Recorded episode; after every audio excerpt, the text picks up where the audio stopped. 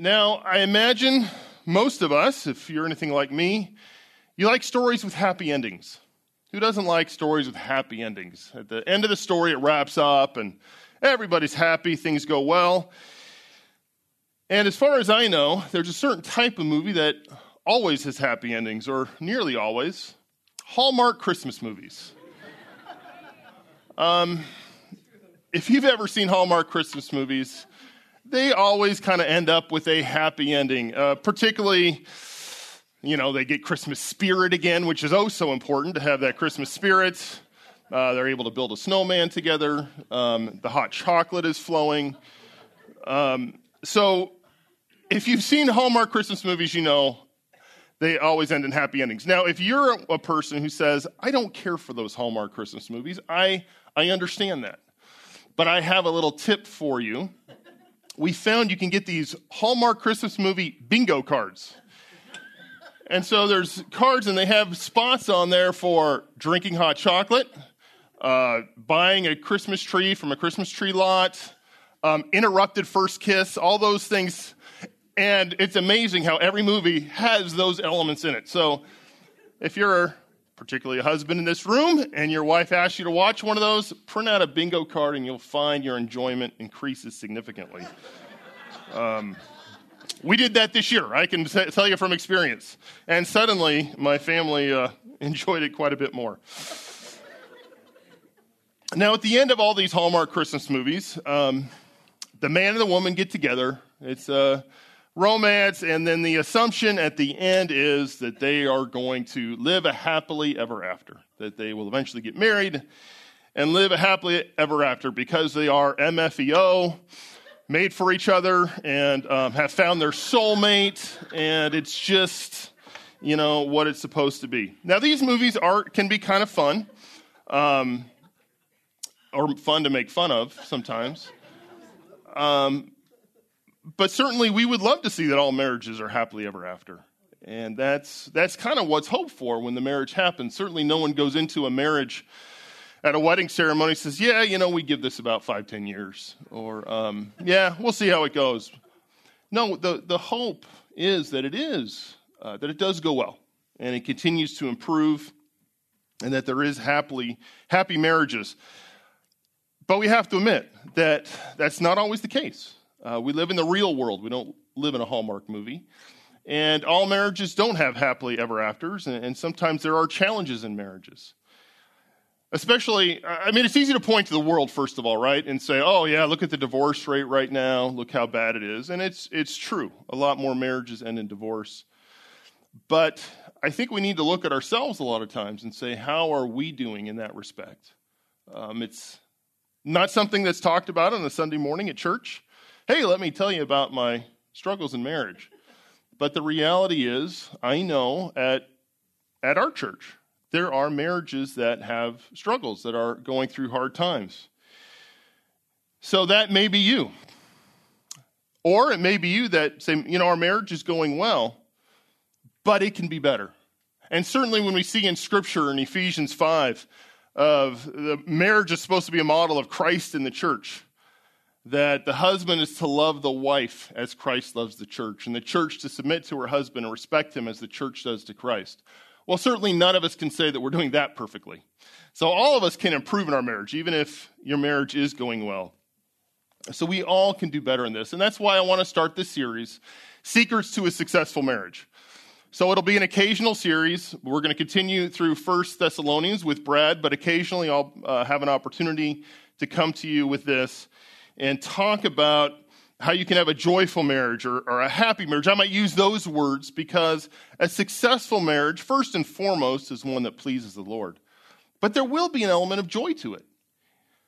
You can't say that, oh, my marriage pleases the Lord, but it is torture. Well, no, something's going wrong there. So I may say joyful marriage or happy marriage, but uh, the idea is successful marriage, one all that God designed it to be. Now, some of you in here are singles, and I, you may be thinking, "Oh, fantastic!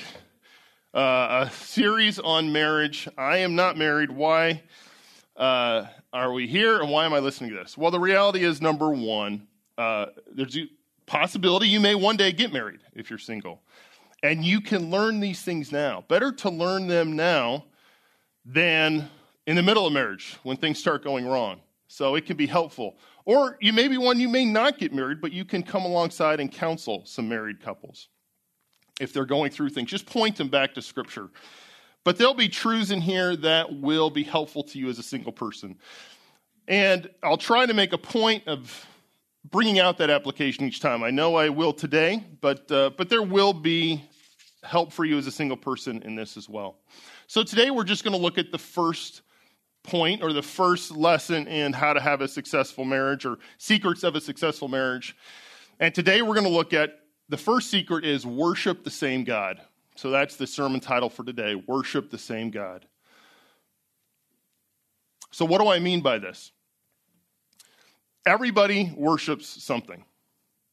Everybody, in, in a sense, is a worshiper because what is most important to you is the thing you worship, that you make sacrifices for, that you are willing to set other things aside for. And when people reject the true and living God, they don't believe in nothing. They exchange that for something else. And we are reminded of that in Romans 1. Just flip there real quick. Romans 1, starting in verse 20. And we're reminded that those who deny God always exchange for something else.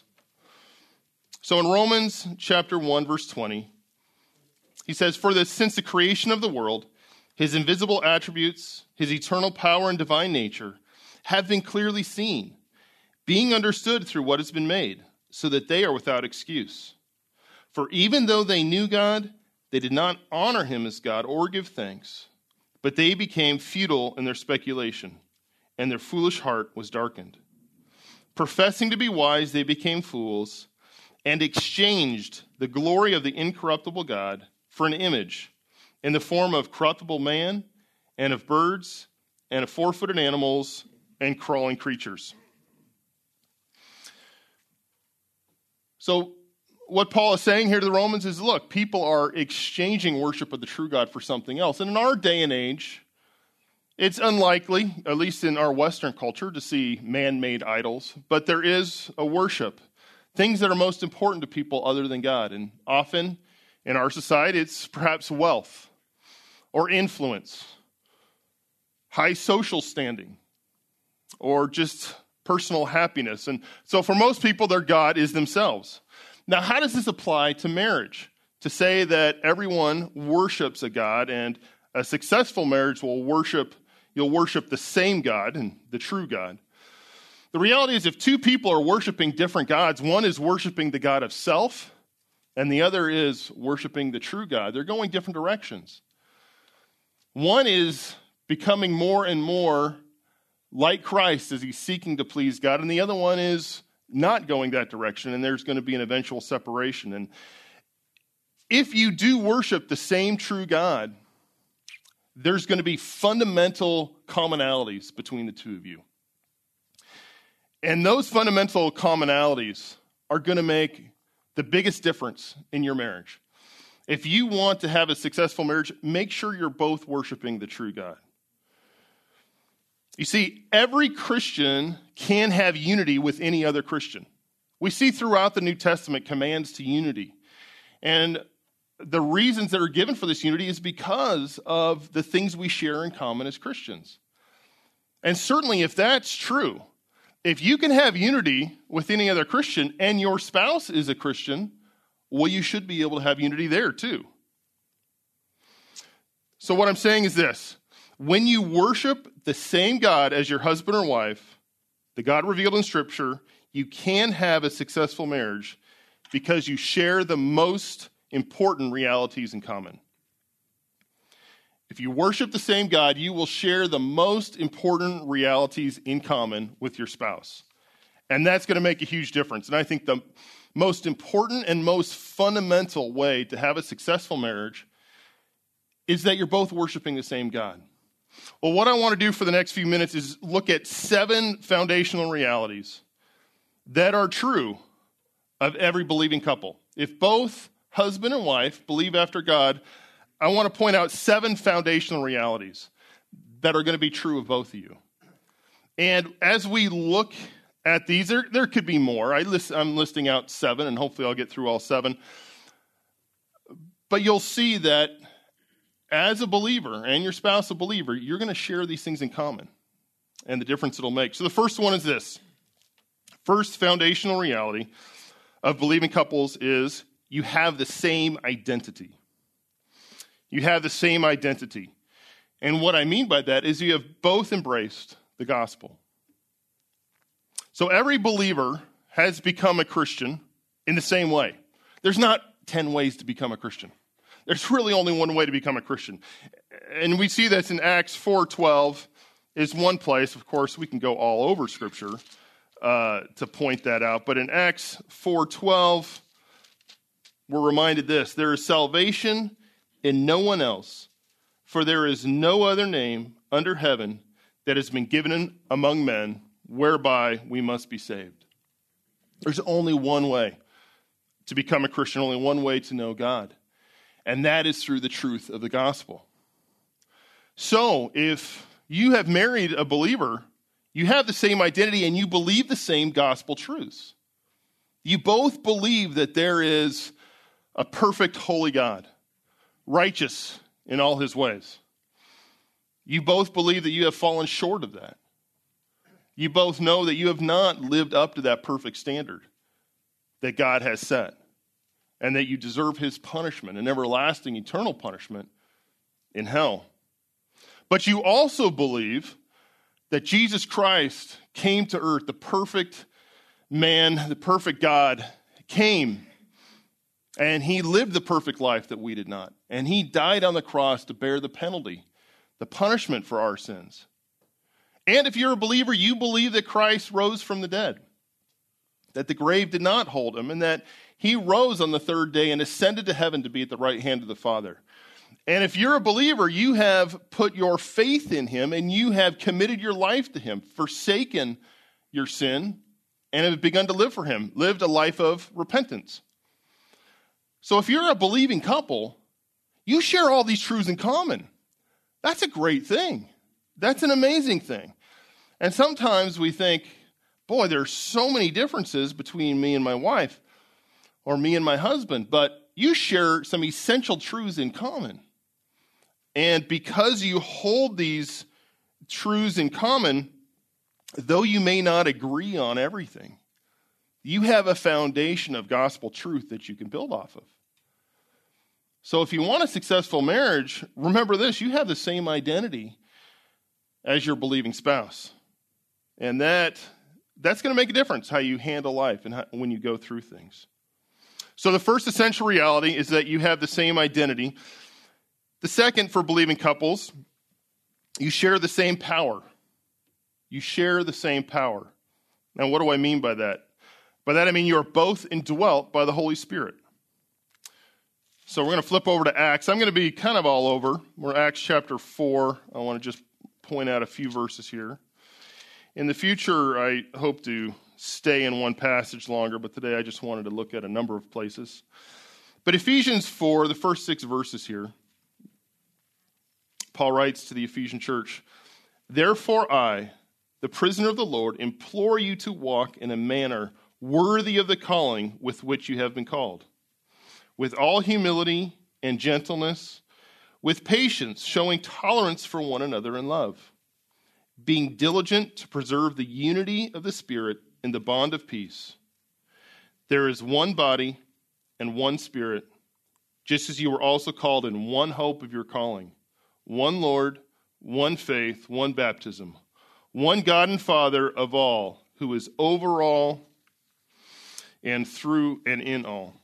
Overall and through all and in all. In the book of Ephesians, uh, like every other New Testament epistle, the, the issue of unity is addressed. We see that it's again and again in the New Testament. And after explaining some rather deep theology in the first three chapters, Paul turns the corner here in chapter 4 and gives a therefore in verse 1. And he's going to start giving a series of exhortations on because these things are true, therefore, how should we live? We need to walk in a manner worthy of our calling. And then, as he goes to explain what that means, the first thing he looks to is our relationship with one another. And as he points out that we're to live in humility and gentleness and patience, he then gives in verses 4 to 6 the reason this can be possible. The reason it's possible and must happen is because there's an essential unity one body and one spirit, um, along other things. And the one spirit, he's saying there is one Holy Spirit that dwells inside of each believer. Therefore, there can be unity. And if you and your spouse are believing, you also have that one Holy Spirit that's within you, that is giving you the power to forsake sin, that is working in you to bring conviction and draw you to, towards Christ likeness. If you want to have a successful marriage, you need to worship the same God so you can have the same Holy Spirit living within you, the same one that is striving towards Christ likeness. And because you both have the Holy Spirit living within you, there's hope. There's always going to be hope. If you have the Holy Spirit within you, you are not bound to sin. You can forsake sin because the Holy Spirit will give you the ability to do so. So I want to encourage you if you say our marriage is struggling, is there any hope for us? Well, as a believer, there's, there's always hope because of the Holy Spirit inside. The third foundational reality I want to point out is that you have the same purpose. A believing husband and a believing wife have the same purpose. And the purpose is this you're both striving to please Christ. That's true of every Christian. You are striving to please Christ. And certainly this overlaps what we've discussed. But as a believer, your reason for living is to honor Christ in all you do. And let's look quickly in Romans 14. And in Romans 14, uh, Romans, um, you know, similar to Ephesians, gives a lot of theology, and then in the last four chapters gives a lot of application. Here it says in Romans 14, just verses 5 to 8 here. One person regards one day above another, another regards every day alike. Each person must be fully convinced in his own mind. He who observes the day observes it for the Lord, and he who eats does so for the Lord, for he gives thanks to God. And he who eats not, for the Lord he does not eat, and gives thanks to God. For not one of us lives for himself, and not one dies for himself. For if we live, we live for the Lord. Or if we die, we die for the Lord. Therefore, whether we live or die, we are the Lord's. So, the context uh, of this verse is the struggles for unity that was going on uh, between the Roman believers and just um, the differences in some conscience issues.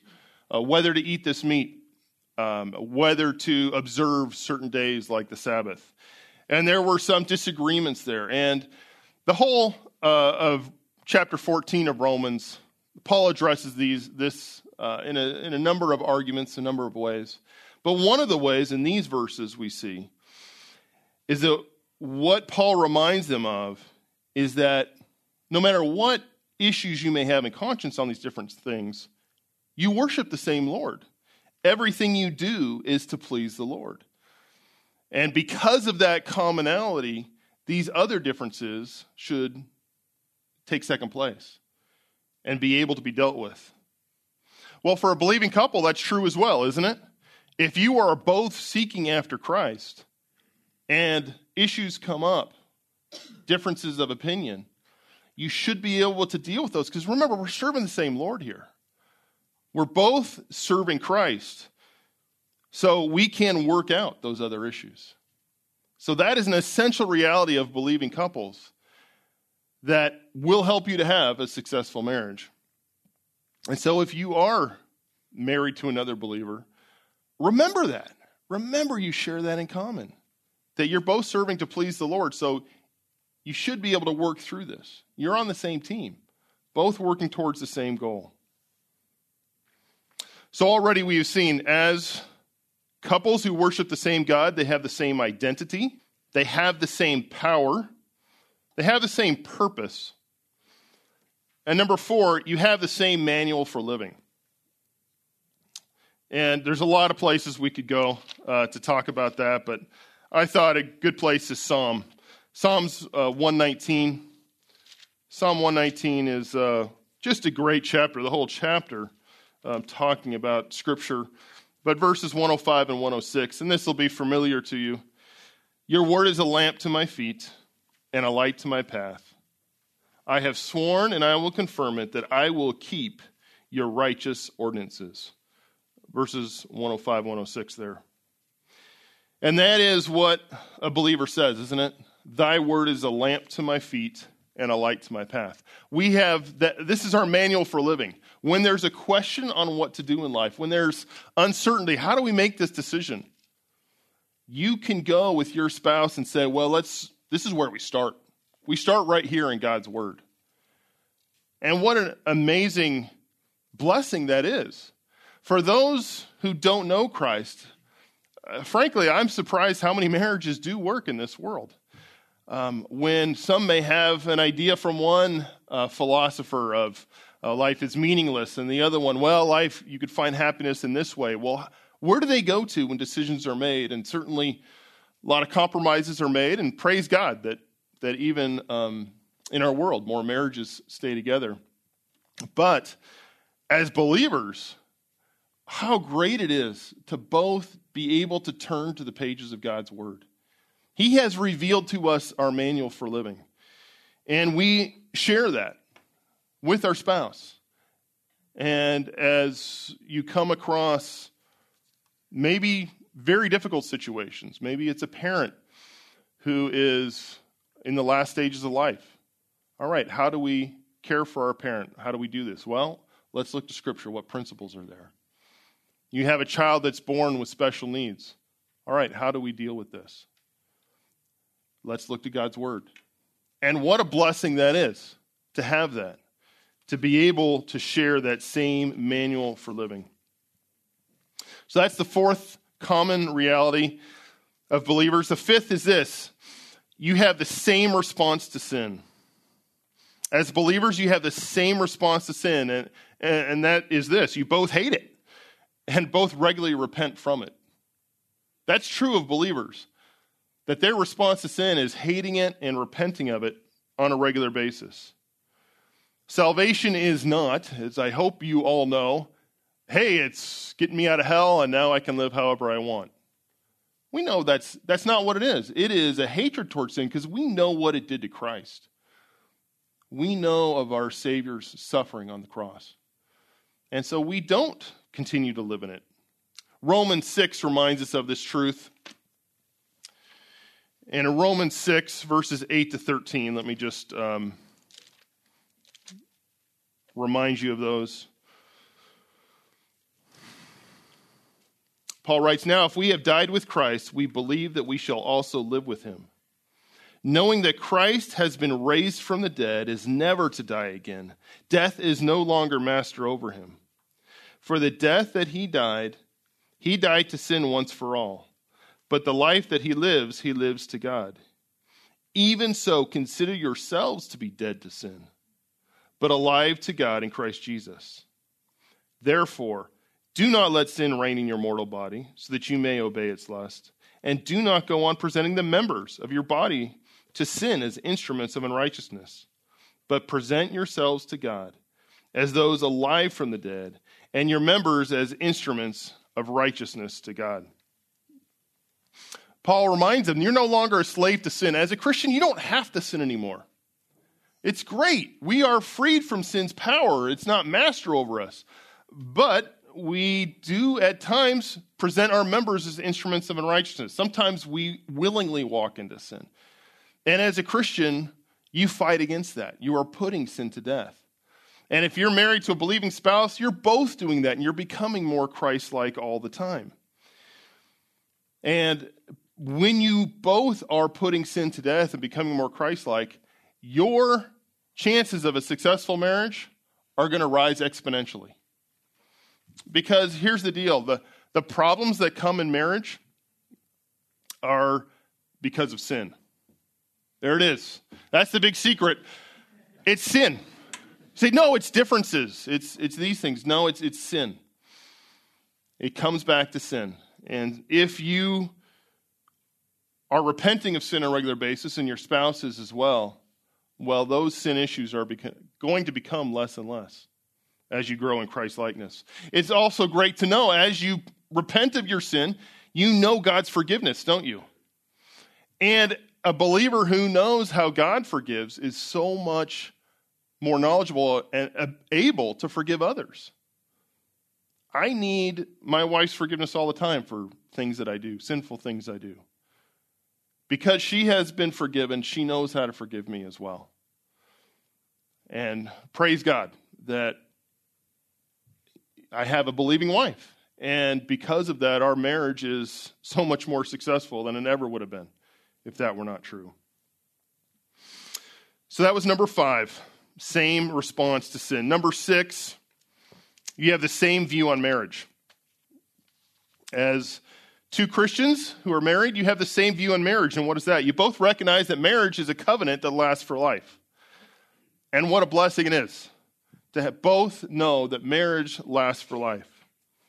In Matthew 19, verses 3 to 6, Jesus is asked by the Pharisees, and they tested him, saying, Is it lawful for a man to divorce his wife for any reason at all? And he answered and said to them, Have you not read that he who created them from the beginning made them male and female? And said, For this reason a man shall leave his father and mother and be joined to his wife, and the two shall become one flesh? So they are no longer two, but one flesh. What therefore God has joined together, let no man separate.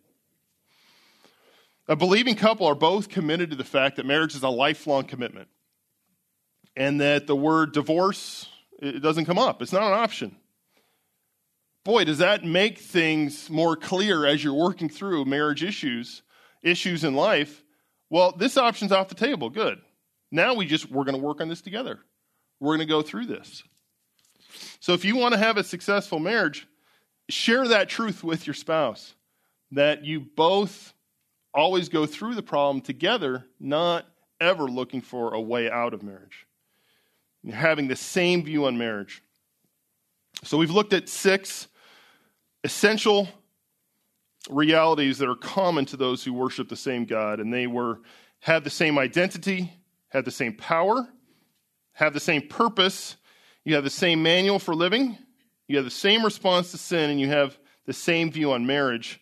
Let me give you one more, and then I want to spend a good amount of time just looking through the implications of all these. You have the same future hope. You have the same future hope. And what is that? Well, of course, it's that you both look to heaven for your reward.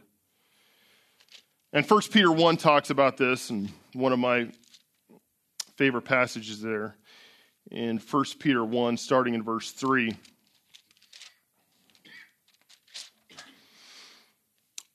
Peter writes this Blessed be the God and Father of our Lord Jesus Christ, who according to his great mercy has caused us to be born again to a living hope through the resurrection of Jesus Christ from the dead, to obtain an inheritance which is imperishable and undefiled and will not fade away reserved in heaven for you.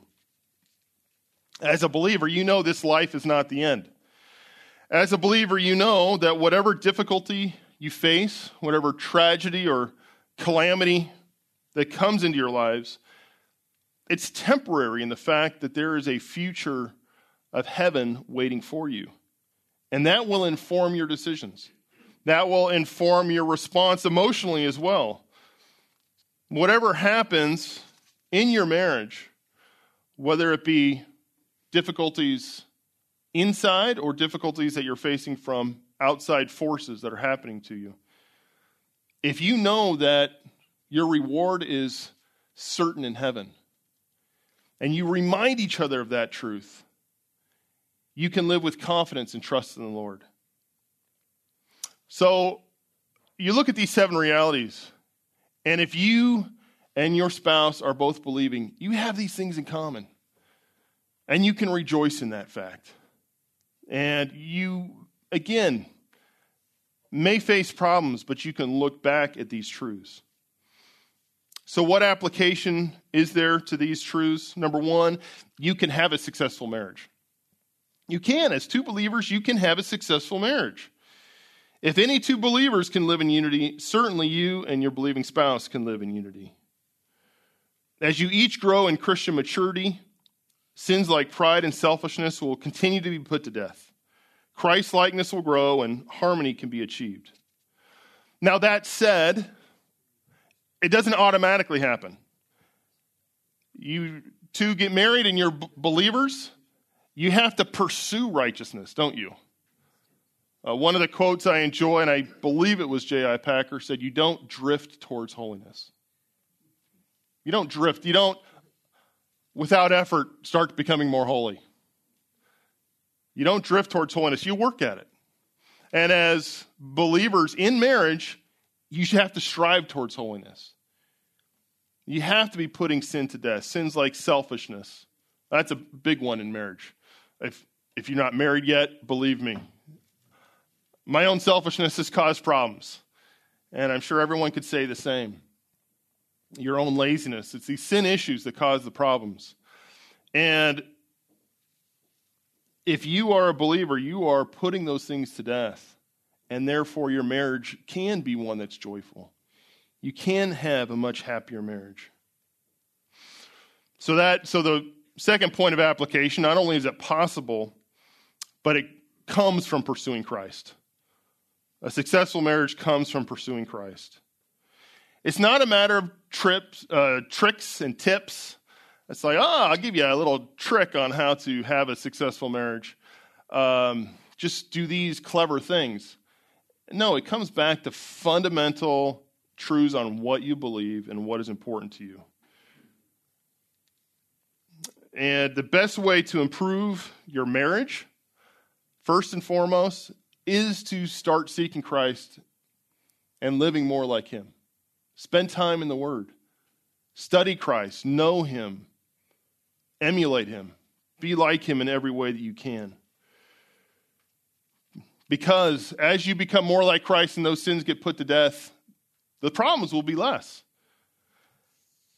Now, some say in the world, and, and there's truth to this, some say that the problems come because men and women are different. Oh, we're different.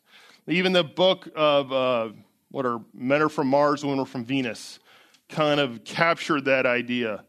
Uh, men and women are different, and that's the reason for marriage problems. Um, they communicate differently, they have different desires, uh, different ways of expressing love, different ways of thinking, and that's the problem with marriage. Now, those things are true. We do have differences. Men and women are different. And praise God for that. I'm glad my wife is not just like me. Um, and certainly, yeah, my wife is glad she's not like me as well. Um, there, there are differences. And guys are generally more apt to want to do competitive things, right? And, and seek and accomplish things. Again, generally speaking. And women, generally speaking, are more relational and enjoy the process, not just the results. There are differences. I even know uh, this couple that I'm meeting with, and I'll change their names so you don't know who I'm talking about. Um, but my son, we'll call him Kian, uh, and daughter in law, we'll call her Rosanna. Um, they have differences. Uh, Kian um, enjoys video games, things like this. And, you know, you can win, you can play this. Rosanna, not so much. She'll enjoy something like puzzles and, and just the process of that. And uh, now, Kian and Rosanna, Kian and Rosanna, okay, saying that right? People, just fictional names for my son and daughter in law. Um, they have these differences, sure, but is that a problem? Is that a problem? You and your spouse have differences.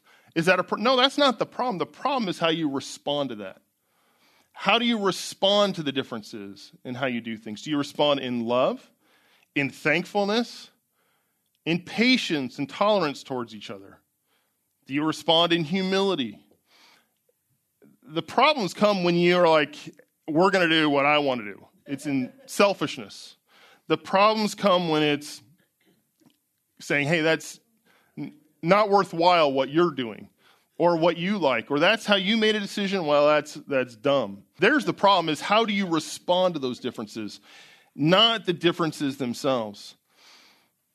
And if you respond in a christ-like way then those differences aren't problems. They're things to rejoice in. They're things to celebrate together. So how do you have a better marriage if you worship the same God and are seeking to be like Christ, you will have a better and better marriage as the days, months, and years go forward. Now, I mentioned, well, what about singles? You keep talking about better marriage. I'm single here. Um, how does this apply to me? Well, hopefully it's pretty clear already. Marry someone who's a believer. Marry someone who's a Christian so that you do share these things in common. We don't have to try and proof text and say, oh, look at this, uh, unequally yoked. Yeah, you, you can go there, and there's application there. You can go to 1 Corinthians 7 and say, married in the Lord, and that's true. There's, you can proof text there as well.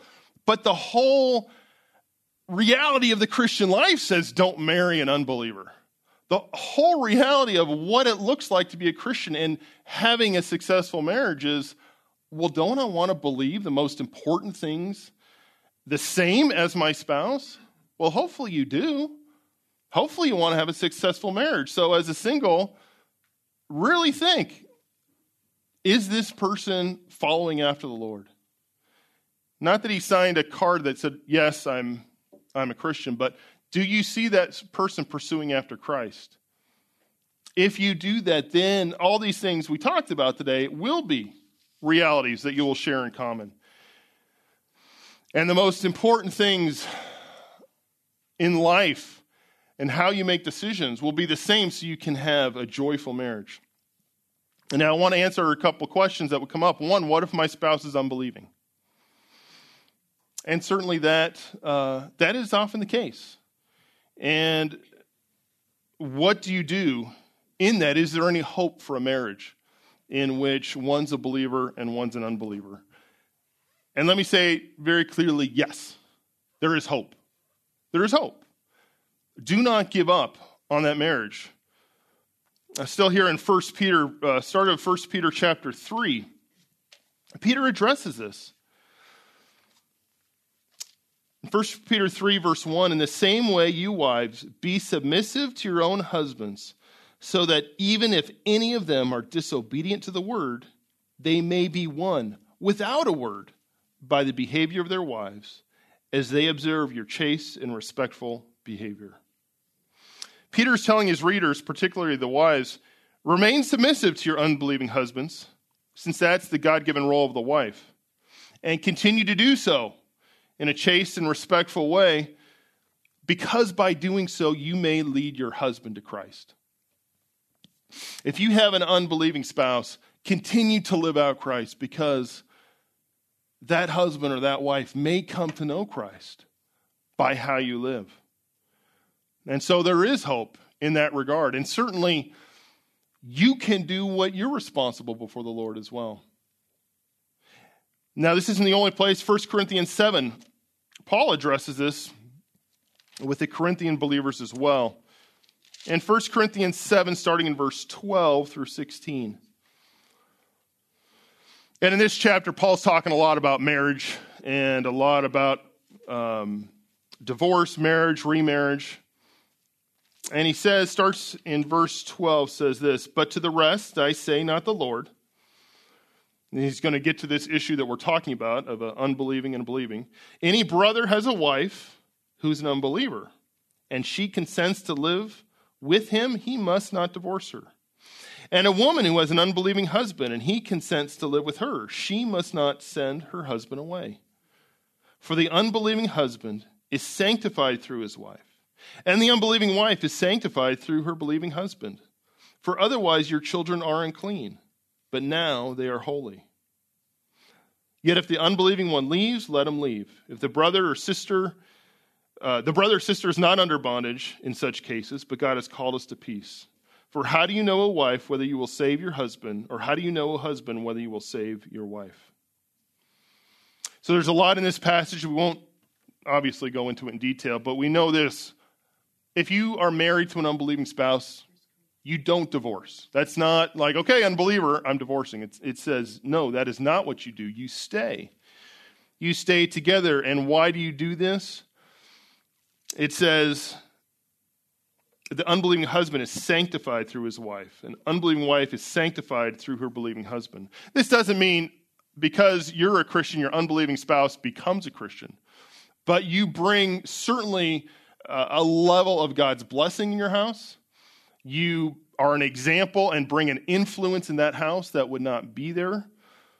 Remember, sanctification is set apart or separate you are separate from some of the corruption in this world by the way you live in that household, and not only for your unbelieving spouse, but for the children as well. And provide to them a level of God's blessing of obedience that would not otherwise be there. And finally, Paul says that, of course, if the unbelieving one deserts you, then there is a provision to let that person go.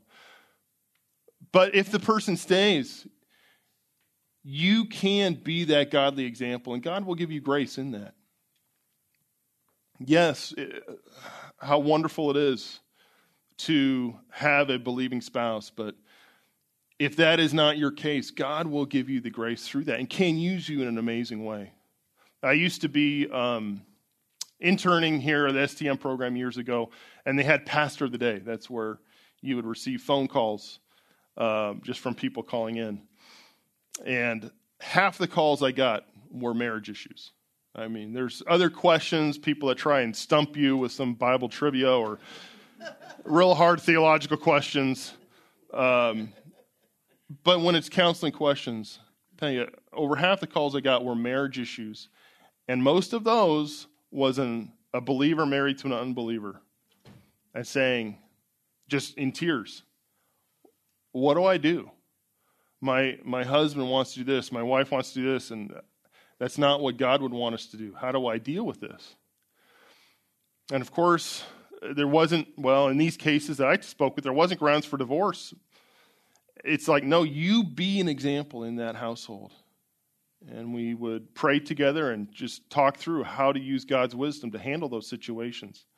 And God gives, gives you grace in that. But if you are married to a believer, just know you don't go through that same difficulty. And so when you face other difficulties, realize hey, look at this. We're both believers in Christ. We can rejoice. We can we can go through this and we can work this out. Because those that's the most important and foundational truth to having a successful marriage. But maybe and finally the question is, well what if my spouse isn't a believer, but boy, isn't growing in Christ. And the source of all our marriage problems is my spouse, even if it's a believer.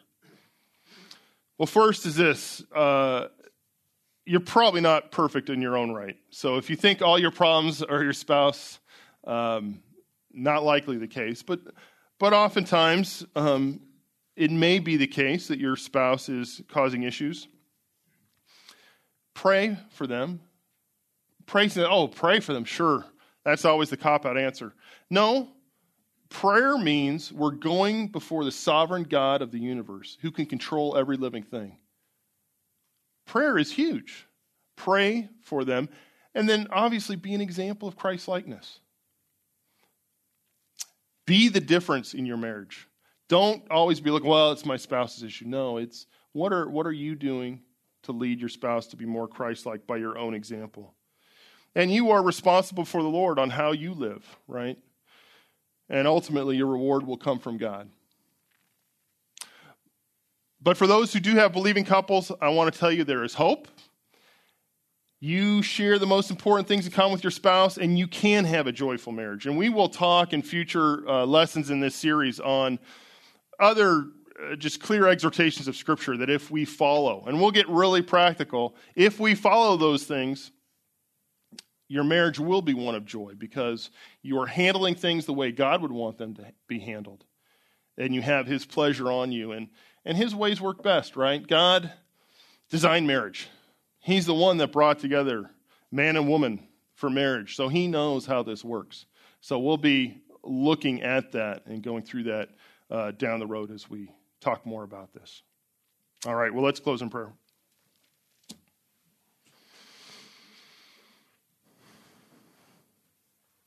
Father, we thank you for your word, and we thank you that we can celebrate in so many things because we are Christians, because we are followers of you. Lord, we thank you that we have these common realities that we can always go back to and and trust in you and working out the other issues that come up in life because uh, we're both seeking you. Each one of us who knows you is seeking you and becoming more like Christ. So, Lord, we pray that that would be the case in our lives, that each one of us would be putting away sin, would be filling our minds with your word on a daily basis, knowing that by doing so, Lord, we not only are pleasing you, but you bless us in our marriage relationships as well. Lord, as we look forward to hearing from your word the second hour and receiving communion together, Lord, we pray that um, you were honored in that time and we rejoice in the celebration of Christ this day. It's in his name we pray. Amen.